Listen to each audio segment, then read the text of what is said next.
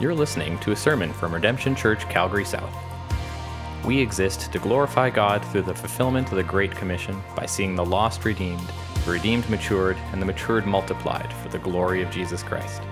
For more information, visit redemptioncalgarysouth.com. And open up your Bibles to Mark chapter 5. Mark chapter 5 this morning.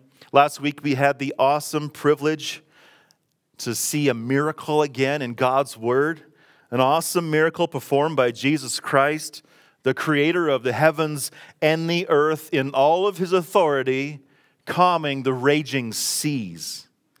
If you remember last week, the disciples, remember, they were experienced fishermen. They would have been in storms before, but they were scared of that storm. They thought that they were dying, they were completely freaked out because they were about to go down. And then this Jesus, who claims to be God with them, is fast asleep.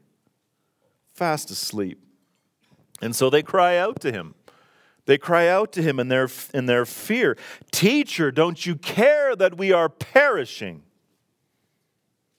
To which Jesus responds to the cries of his children. He responds to our cries and the mere power of his words, he, he commands creation to stop and to obey. He says, Peace be still. And there was great calm. And out of that great calm, there was also great fear, the right fear, great reverence for who he was, this God in their midst. And they said, Who then is this that the winds and the seas obey him? And so, as we looked at this story last week, we applied the, this God sized truth into our lives that we need to fight fear with fear. Remember, our storms are never too big for Him, right? Our storms are never too small for Him. God is always bigger than our storm. And then, as we turn to chapter 5, yes, I said chapter 5 we're, we're making some progress. We're flipping the page, a new chapter here this morning. Remember, the Bible didn't have chapters and verses, right? These are for us to, to reference and to organize. But we're turning into chapter 5. And guess what we get to see again? What do we get to see again? Another awesome, amazing miracle that testifies to the truth of who Jesus is. As we look today at chapter 5, verses 1 to 20, we're going to witness the miraculous exorcism, the deliverance of a legion of demons from a madman. And then you and I are going to be reminded by looking at this story who we were, who Jesus is, what he has done, and what he calls us to do.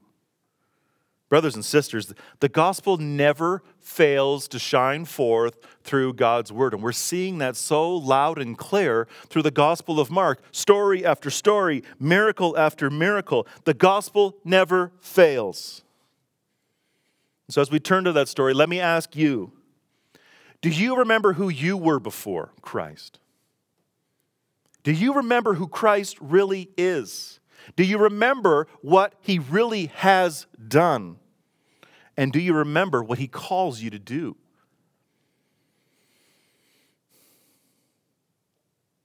Well, as we turn to God's word in chapter 5, we're going to pray because we need the Lord's help always. We need the Spirit working together with the word that he has written. His role in our life is to be a comforter, right? But also to illuminate God's word. The things in this Bible are spiritually discerned. You cannot understand them for true spiritual formation in your life apart from the Spirit. So we need the Holy Spirit, who is always with us, who indwells us, to show us what's here and apply it to our heart. So let's ask God for his help, and then we'll read the text.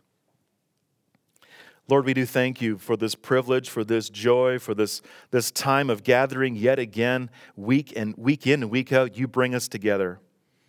We don't come here to worship something made up. We don't come here to worship ourselves. We come here to worship you. As we sang songs this morning, songs that, that help our heart worship you, we pray that you would do your work in us. As we open your holy and sufficient and inerrant and infallible, always true, sufficient word, we confess that we need your Holy Spirit to be showing us what is true, what is right, what is holy, what is just. And so we confess that we need you. We understand, Lord, that in our sin, we can suppress the Holy Spirit. We can quench his power in our life. And, and so we come to you this morning confessing and repenting of our sin because we want to hear from you. We want to hear from your word. And we trust you to do that. We pray that you would move me aside and that you would preach to your people. We pray this in the name of King Jesus. Amen. Well, brothers and sisters, we're looking at Mark chapter 5, uh, verses 1 to 20. They came to the other side of the sea, to the country of the Gerasenes. And when Jesus had stepped out of the boat, immediately there met him out of the tombs a man with an unclean spirit. He lived among the tombs, and no one could bind him anymore, not even with a chain, for he had often been bound with shackles and chains. But he wrenched the chains apart and he broke the shackles in pieces. No one had the strength to subdue him. Night and day among the tombs and on the mountains, he was always crying out and cutting himself with stones. And when he saw Jesus from afar, he ran and fell down before him.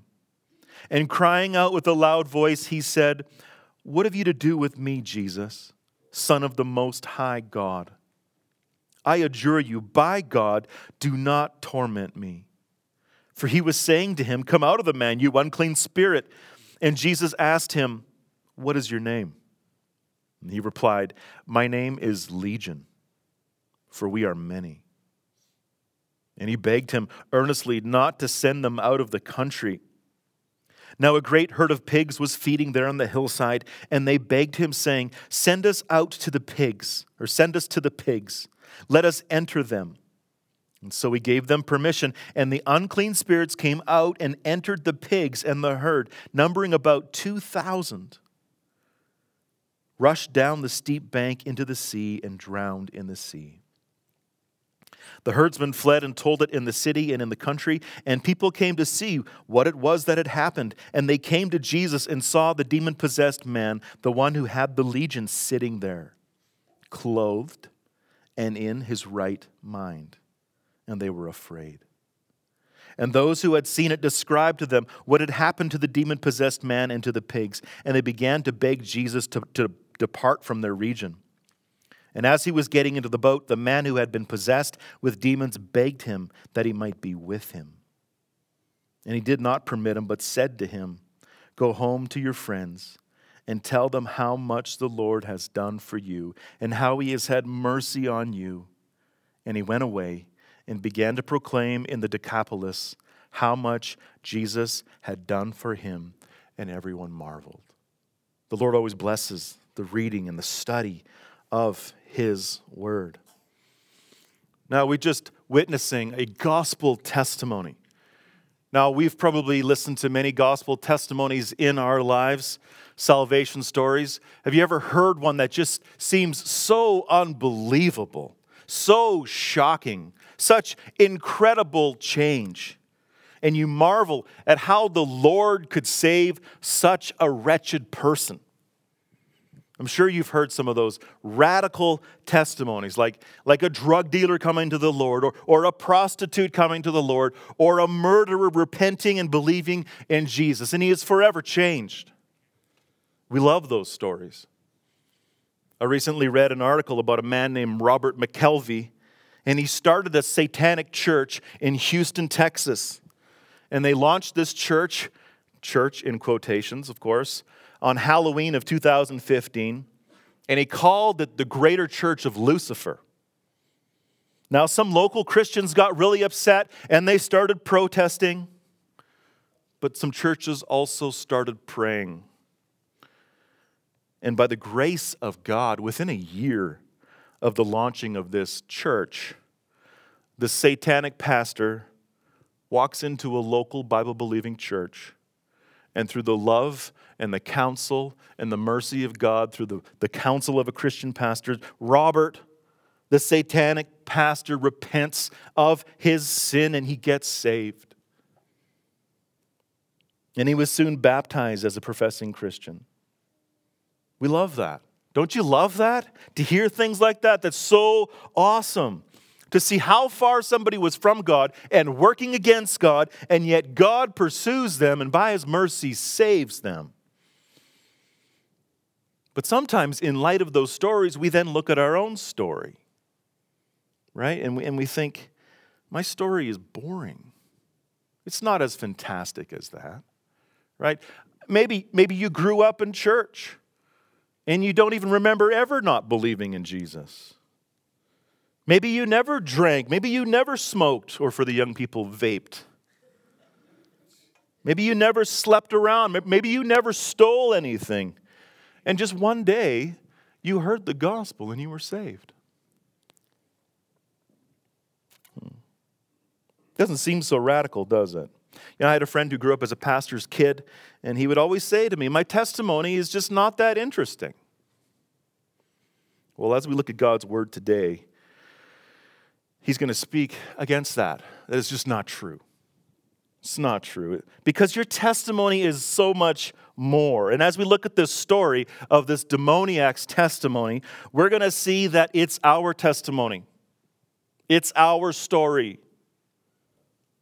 And we need to remind ourselves that our testimony is really radical, it is really true.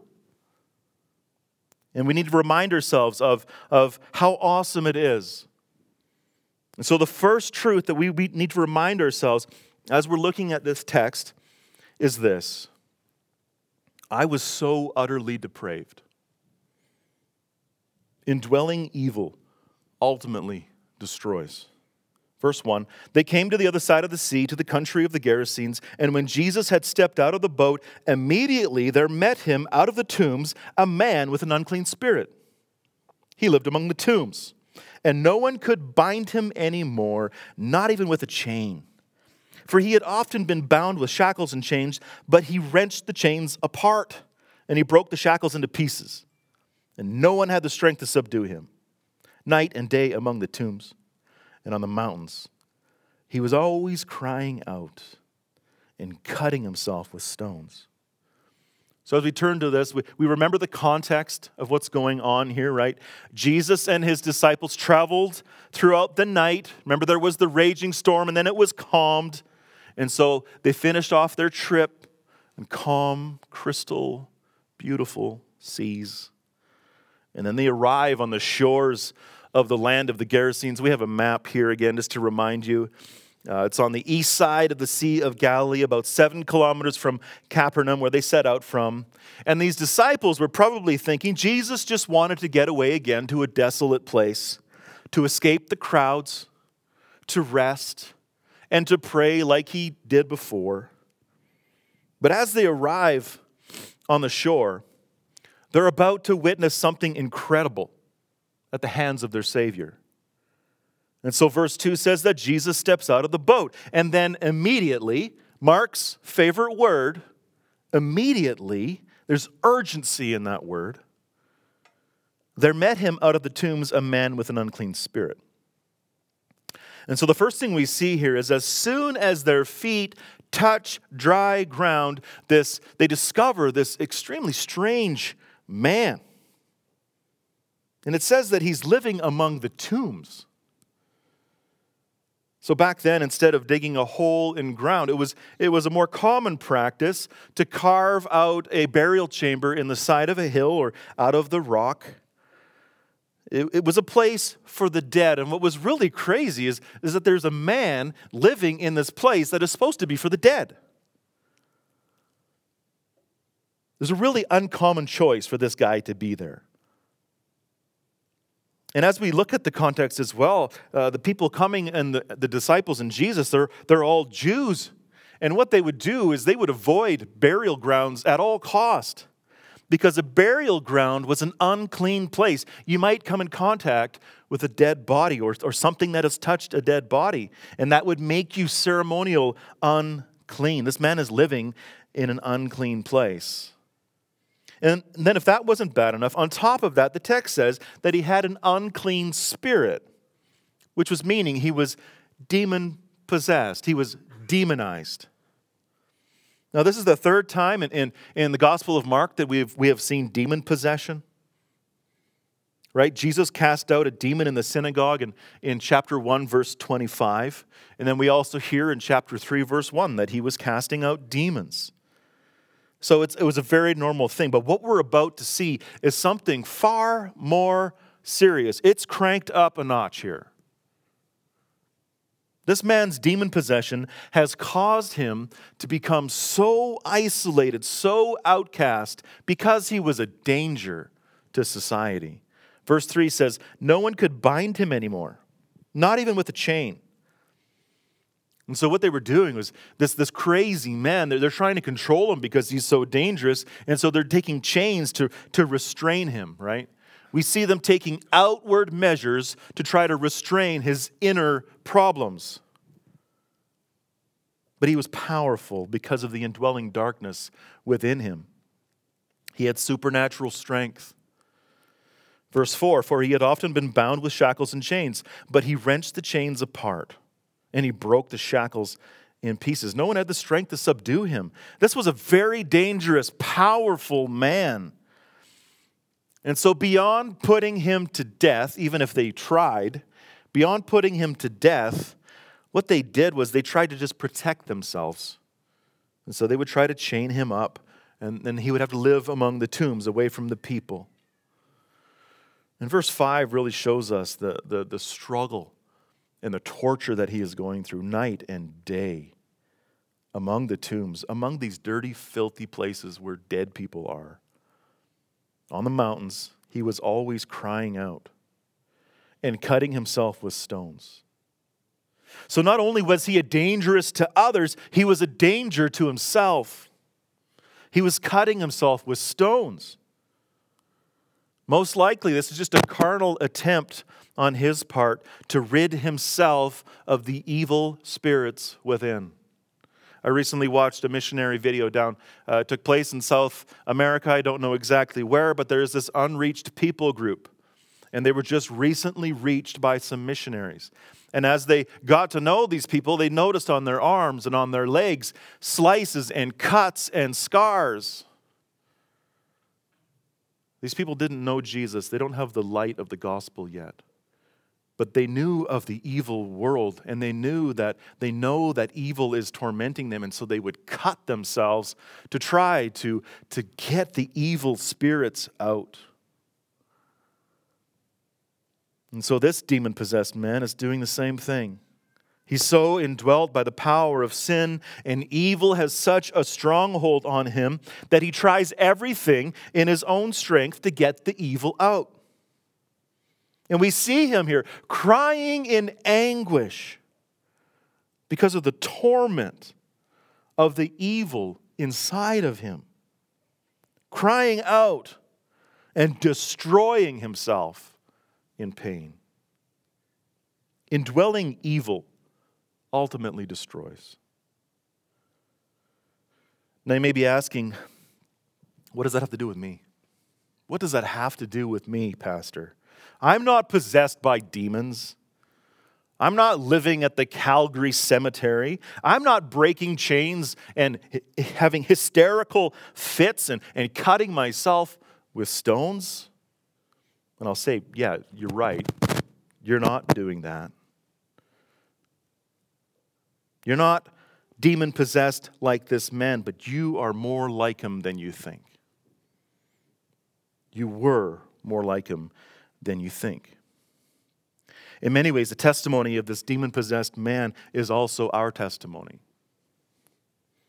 Because, like this tormented soul, before Christ, before you met him, you were so utterly depraved. Utterly depraved, totally depraved. In our indwelling sin, in our unrepentant state, evil was dwelling within us and destroying us. And we see this throughout all of Scripture, from beginning to end. And it's so important for us to, to remember and to understand. If we remember all the way back to Noah and the flood, what was the reason God was destroying the earth? Genesis 6 5. The Lord, the Lord saw that the wickedness of man was great in the earth, and that every intention of the thoughts of his heart was only evil continually. Apart from Christ, our hearts and our minds are evil. Ecclesiastes 9 3. The hearts of the children of man are full of evil, and madness is in their hearts while they live. Mark also says in, in chapter 7, verse 21 to 13, from, For from within, out of the heart of man come evil thoughts, sexual immorality, theft, murder, adultery, coveting, wickedness, deceit, sensuality, envy, slander, pride, foolishness. All of these evil things come from within and they defile a person, they make you unclean. And so, as this demoniac suffers the torment of his own doing, we need to remind ourselves that we were also so utterly sinful. And our indwelling evil was ultimately destroying us. And as we look at the world around us who don't know Christ, they're trying to salve these sores by trying to treat it from the outside, right? Apply some religion, try to be good, do something to get to heaven. We try to relieve the pain from within through outward measures, just like these people trying to shackle him and, and contain him, and then him trying to cut out the evil out of him. These people need the truth of the gospel, and so did we. And so his story informs our story. And we need it to remind ourselves of the truth that we were in the same condition. We were outcast from the presence of God and from his people. We were walking among the dead. We were breaking out against all sound judgment. We were unrestrained. We were crying out for relief, and we were depraved to the core. And so, if you're a Christian here this morning, this is who you were. Remember that. This is who you were. We need to remember our depravity. And if you're not a Christian here this morning, if you have not turned away from your sin and depravity, you are still here.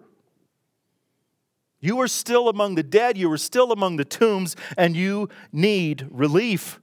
You need salvation from yourself. All that anguish and pain is crying out that I need Jesus. And you were tormented by your own evil doing. And so we see as this madman rushes towards Jesus, the, the disciples don't know what he's about to do. But what we see next is that Jesus is so powerfully God. He is so powerfully God. Jesus compels the hardest hearts and expels the darkest demons verses 6 to 13. And when we saw Jesus from afar, he ran and fell down before him. And crying out with a loud voice, he said, What have you do with, with, with me, Jesus, Son of the Most High God? I adjure you by God, do not torment me. The tormentor doesn't want to be tormented. For he was saying to him, Come out of the man, you unclean spirit. And Jesus asked him, What is your name? And he replied, My name is Legion, for we are many and he begged him. He begged Jesus earnestly not to send them out of the country. Now there was a great herd of pigs that was feeding there on the hillside, and they begged him, saying, Send us to the pigs, let us enter them. And so Jesus gave them permission, and the unclean spirits came out of the man and entered the pigs. And the herd, numbering about 2,000, rushed down the steep bank into the sea and drowned in the sea destruction. So, to add to this potentially dangerous scenario, the Gospel of Matthew also tells us there was actually two men there. This man had a companion. Even though Mark only focuses on one. And together they were known to terrorize anyone who would come near the tombs. Matthew 8 28b. Two demon possessed men met him coming out of the tombs, so fierce that no one could pass that way. Everybody stayed clear of this place. And I love that about Jesus. As people are running away from evil, he runs towards evil to save them. And so, as these two men run towards Jesus and his disciples, hoping to terrorize more victims, Mark shows us that something changes here. When the one man sees Jesus from afar, instead of terrorizing, he falls down before him. The word being used here is proskuneo, which, which means to worship. He cries out, What have you to do with me, Jesus, Son of the Most High God? Just like the demon in the synagogue. The demon inside of this man is in control of this man and instantly knows that he is in the very presence of the Son of the Most High God. He is in the presence of the Creator of the universe. And that Jesus has full authority over him to, to destroy him. Verse 8 Jesus was commanding him to come out of the man, you unclean spirit. And the tormenting demon pleads out for his own existence. He knows that there's a coming day when they're going to be cast into the lake of fire, when Satan and all his host and the earth and the universe are going to be cast into the lake of fire. But he wants to, to still remain alive. He says, I adjure you by God by God, this demon is trying to adjure Jesus. Do not torment me. See, the demon knows that this his days are numbered. You know, the spiritual realm, demons are, are fallen angels. They fell with Lucifer. And they know they only have so much time. And then Jesus commands him to come out. And when he does that, he asks him what his name is. And he says, My name is Legion, for we are many. So not only was there one demon in this man, there were many demons working all together as a legion inside of him. Now, now back then, legion, and it is today as well, legion is a military term. And back then, at this time, Roman legions consisted of 6,000 soldiers and 120 horsemen. Therefore, even though we don't get the exact number, we, we can attest that there was a great multitude of demons inside of this man. And he begs him earnestly not to send them out of the country. It seems that this area, the Gerasenes and the Decapolis, was under a stronghold by Satan. Pagan religion was there. It was a, a, Gentile land, and, and Satan and the spiritual realm had power over that area, and they didn't want to lose their power. And so there's this great herd of pigs. Great herd of pigs. Again, pigs signifying uncleanness, right? Jews didn't eat pigs. God told them that this, this was unclean for them at that time. And they begged him, verse 12, saying, Send us to the pigs, let us enter them. And so Jesus gives them permission. And so we see these unclean spirits coming out of this man and going into unclean pigs. Only God could do that. Only God could do that. Like the calming of the storm the night before and, and Jesus calms the storm by the word of his power. By his word, the demons come out, enter these pigs, and destroy themselves. Who is this that even the winds and the sea obey him? Who is this that Satan and his spirits must obey him? Brothers and sisters, Jesus is so powerfully God. We see it again, even in a more powerful example right here. And so we need to be in absolute awe again of his power and his authority. And the truth that we see is that Jesus compels the hardest hearts and expels the darkest demons. If Jesus can draw the, the, the demons out of this possessed maniac, and he can draw this man towards himself by the word of his power and deliver thousands of demons and destroy them forever. Do you think that he can save you in your indwelling sin? Do you think he can save that brother of yours who is being tormented by his own sin? Or that sister that is drowning in her own depression? Or that child whose heart seems so hard? Or that coworker that seems to be so steeped in the new age and the occult? Or maybe even this even that sweet elderly lady down the street who bakes cookies for all of the new neighbors. And yet her heart is so hard and so far from God. He can save her as well.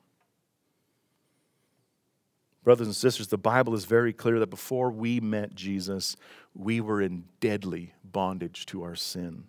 We were living under the domain of darkness, ruled by none other than Satan himself. Ephesians 2 1 to 2. You were dead you were dead in the trespasses and sins in which you once walked. You were living among the dead, like this demoniac. And you were following the course of this world. You were following the prince of the power of the air, Satan. The spirit that is now at work in the sons of, of disobedience. His evil spirit was in us in our disobedience, in our sin, he was our leader. Just like the Pharisees, when Jesus said to them, You were of the Father, you were of your father, the devil, and your will is to do the Father's desires. John 8 44. Friends, like them, we were under the power of our father, Satan, and following him. 1 John 5 19b. The whole world lies in the power of the evil one. We were unclean. We were unclean like this man. Isaiah 64 6. We have all become like one who is unclean. And all of our righteous deeds are like a polluted garment. We were dirty. We were unclean. Isaiah 6 5. I am a man of unclean lips and I dwell in the midst of a people of unclean lips. We were unclean. So, as extreme as this example is in Mark, we were more like him than we want to think. And what's been done for him is no harder than what's been done for us. As he has been delivered from darkness, so have we. And for the unbeliever here, got, you have to understand that if you have not been delivered from your darkness through the power of the gospel, repenting and trusting in Jesus Christ, you are still there. You are still in bondage to your sin. And like these demons being pulled out of this man, and Jesus sends them to be destroyed in the lake, our destruction apart from Christ is looming. And so, for the Christian, this is our story. This is our story. It's the gospel. Jesus, He is so powerfully God. We need to run to Him. Run to Him. Jesus compels the hardest hearts and expels the darkest demons. And so we see this legion of demons infesting 2,000 unclean pigs and then destroying themselves in the lake. But what about this, this man? This naked, scared, scarred, tormented man that's left behind. Well, if, if he could walk in the door here and, and attest to who he was, he would tell you he would tell you who he was, and he would tell you what Jesus did for him. That's what we're seeing in his word, his testimony. He would say, Jesus completely changed me. He so completely changed me. Friends, the transformative gospel compels some and confronts many. Verse 14 the herdsmen fled, and they told it in the city and in the country. I mean, how could you keep that kind of news to yourself? Right?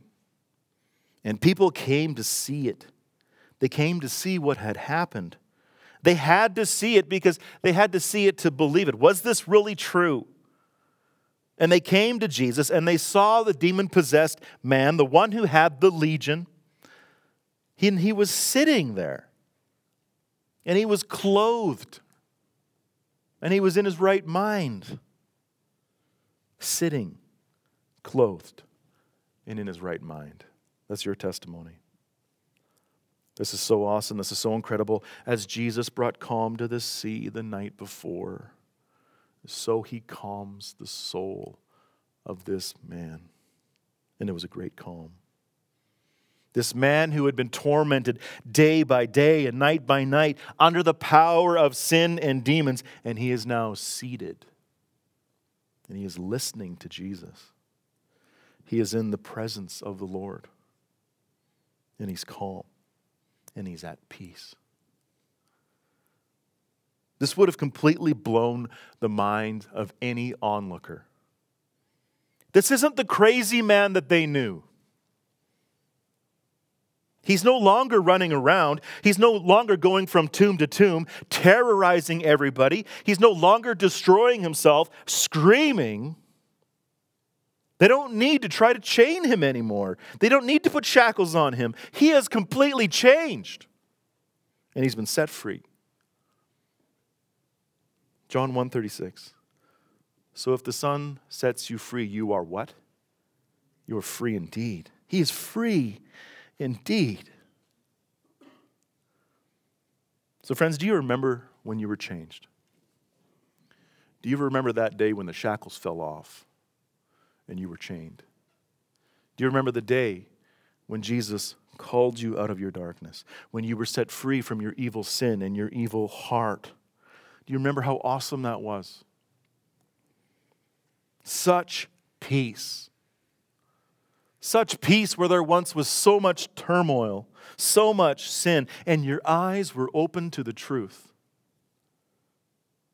And now, in that peace, you hunger for God's word. You hunger for God's people. You hunger to be in His presence. You desire it. You've been given new desires. You hunger for the very words of God. Do you remember that? When, when the chapter of your wayward evil has now been closed and new life has come. You know, we sing about this. We sing about it all the time. That's one of the reasons that we sing. And that's what I experience when I sing the truth of what God has done. It keeps reminding me of how far I was and how close He has brought me near and what He has done. We sing this amazing grace, how sweet the sound that saved a wretch like me. I once was lost, but now I'm found. I was blind, but now I see. We have to keep on reminding ourselves of this, this truth. And as they tagged on a, another stanza to that, my chains are gone. I've been set free. My God, my Savior, has ransomed me. That's why we sing. Our God has been so good to us, so merciful to us that He freed us from ourselves. He freed us from our own destruction. And so it's the right response to sing. But we see something different here with the locals. There's no revival, there's no mass repentance. The text says that they were afraid. Verse 16, and those who had seen it described to them what had happened to the demon possessed men, to the pigs. And they began to beg, just like the demons. They began to beg Jesus to depart from their region. So opposite of what we would think would happen. And so, what is going on here? What kind of a reaction is this? You know, when the dis- disciples, when they witnessed Jesus calm the seas the night before, they were afraid. But it was a righteous fear. It was a right fear. It was reverence. It was a fear that would draw them closer to Jesus. But what we see here is that these people are afraid and they want Jesus to be as far away from them as possible.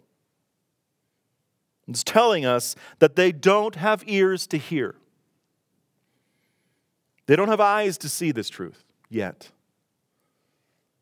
They couldn't deny the change of this demoniac, but instead of believing, they were confronted by fear. And they reject Jesus. And they beg him to leave them, to leave their land. The truth is that the transformative gospel does compel some, but it confronts many. And it still does today. These people didn't want to lose the world that they had. They wanted to hold on to darkness. John 3:19. And this is the judgment. The light has come into the world. And people love the darkness rather than the light because their works are evil. They wanted to keep company with Satan and his demons rather than come to the light. 2 Corinthians 4 4. In their case, the God of this world, that is Satan, has blinded the minds of the unbelievers to keep them from seeing the light of the gospel of the glory of Christ, who is the image of God. That's what they wanted. They didn't want to lose what they had. In a a recent award winning movie, probably played on this screen behind me. Uh, it's uh, A Star is Born, starring Bradley Cooper and, and Lady Gaga. The main actor, Bradley Cooper, he's a famous country music star, and he's struggling with substance abuse and he's struggling with extreme depression. And in this film, he sings this hopeless song. It's a song rejecting the truth of God. And some of the lyrics are like this. Just listen closely. He says, Maybe it's time to let the old ways die. Nobody speaks to God these days. Nobody knows what waits for the dead. When I was a child, they tried to fool me, said the worldly man was lost and that hell was real. Maybe it's time to let the old ways die. He's rejecting the truth that he was told as a child. Like the people in, in our text today responding to the transformation of this demoniac, the character, his eyes are blinded. And he was, he was told the transforming truth of God, of heaven and hell, but yet he chooses to reject it. And if you've seen the movie, it ends tragically. This is the world. This is what they're holding to. This is what they're believing. These are their thoughts. They are blinded from seeing the light of the truth of the gospel of the glory of Jesus Christ, and they reject him. So we need to ask ourselves are we rejecting this truth still? If you're an unbeliever this morning, you're rejecting the truth of Jesus Christ. And especially if you're here among us and you've heard the gospel over and over and over.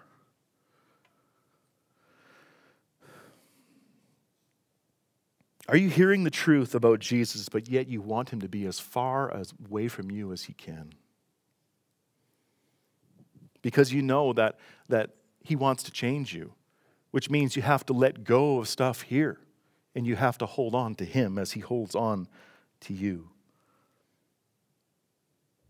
Going to Christ means you have to give up the sinful desires of this world, of the flesh. It means you have to turn from your sin. It means you have to trust in Him. And as I say that, I think of the young people here again. I want you to listen up. Don't look at what God is doing in your parents' lives and choose to reject it. The transformation you see in them is meant for you to come to Him. Don't trade it for hell. What does it profit a man to gain the whole world and lose his soul? Run in repentance to the Redeemer. Brothers and sisters, the testimony of this demon possessed man so far has been this, right? First, I was, I was so utterly depraved, but he is so powerfully God. He has so completely changed me. And then in verses 18 to 20, we see he so urgently sends me.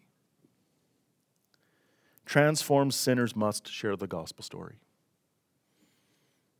Transformed sinners must share their gospel story. Verse 18, as, as he, as Jesus was getting into the boat, the man who had been possessed with demons begged him that he might be with him. And he did not permit him, but said to him, Go home to your friends and tell them how much the Lord has done for you and how he has had mercy on you. And what does he do? He went away and began to proclaim in the Decapolis how much Jesus had done for him. And everyone marveled. He so urgently sends me. He so urgently sends you. Transformed sinners must share their gospel story. Jesus' whole purpose for setting out from Capernaum to the Gennesarenes was now complete. And in this incredible miracle, freeing this man from this legion of demons and transforming his life forever, has been completed. But he began a work in him. He began a work through this man that needed to be heard in this pagan land. Even though he begged Jesus to stay and learn and become a close following disciple, Jesus doesn't allow it. Because the mission at hand was too urgent, it was too pressing. The land that this man comes from is full of people entrenched by the darkness of evil. They were on their way to hell if he didn't go to them. Great urgency.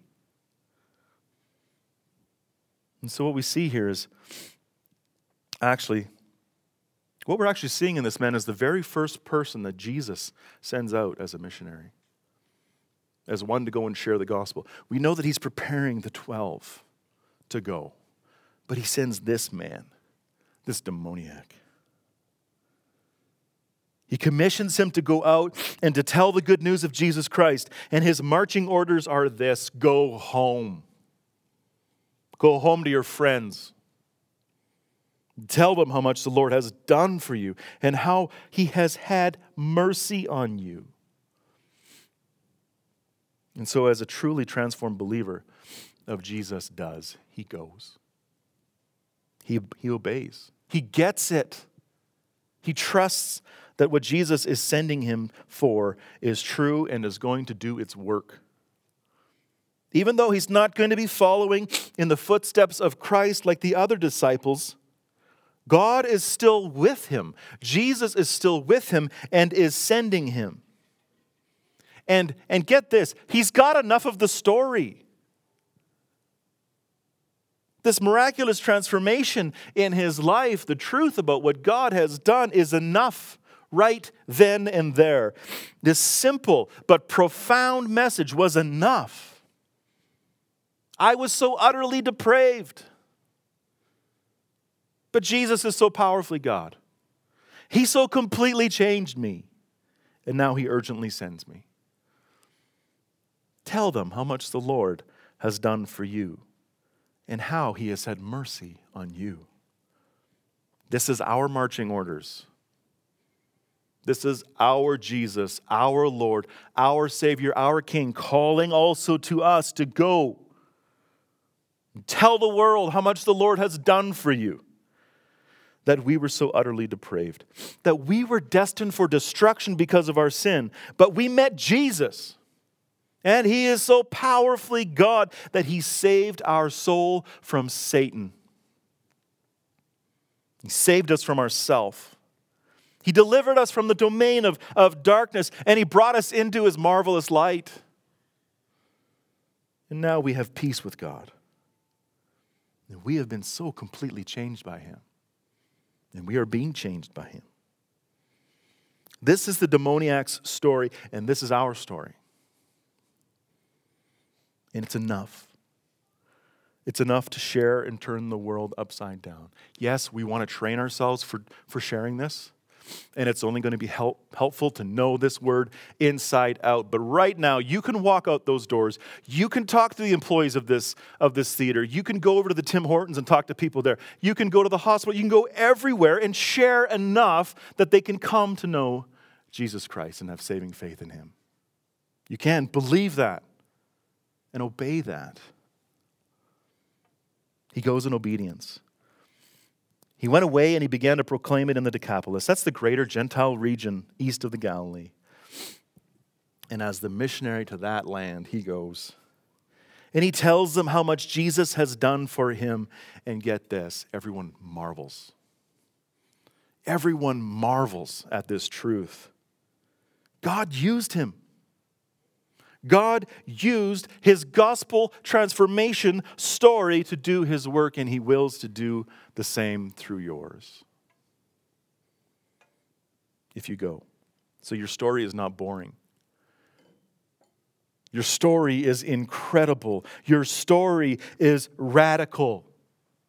Remind yourself today that you were so utterly depraved and that indwelling evil ultimately destroys. Remind yourself this that Jesus is, he was so powerfully God, he is so powerfully God. And that he compels the hardest hearts and he expels the darkest demons. Trust that he will do that. He so completely changed you.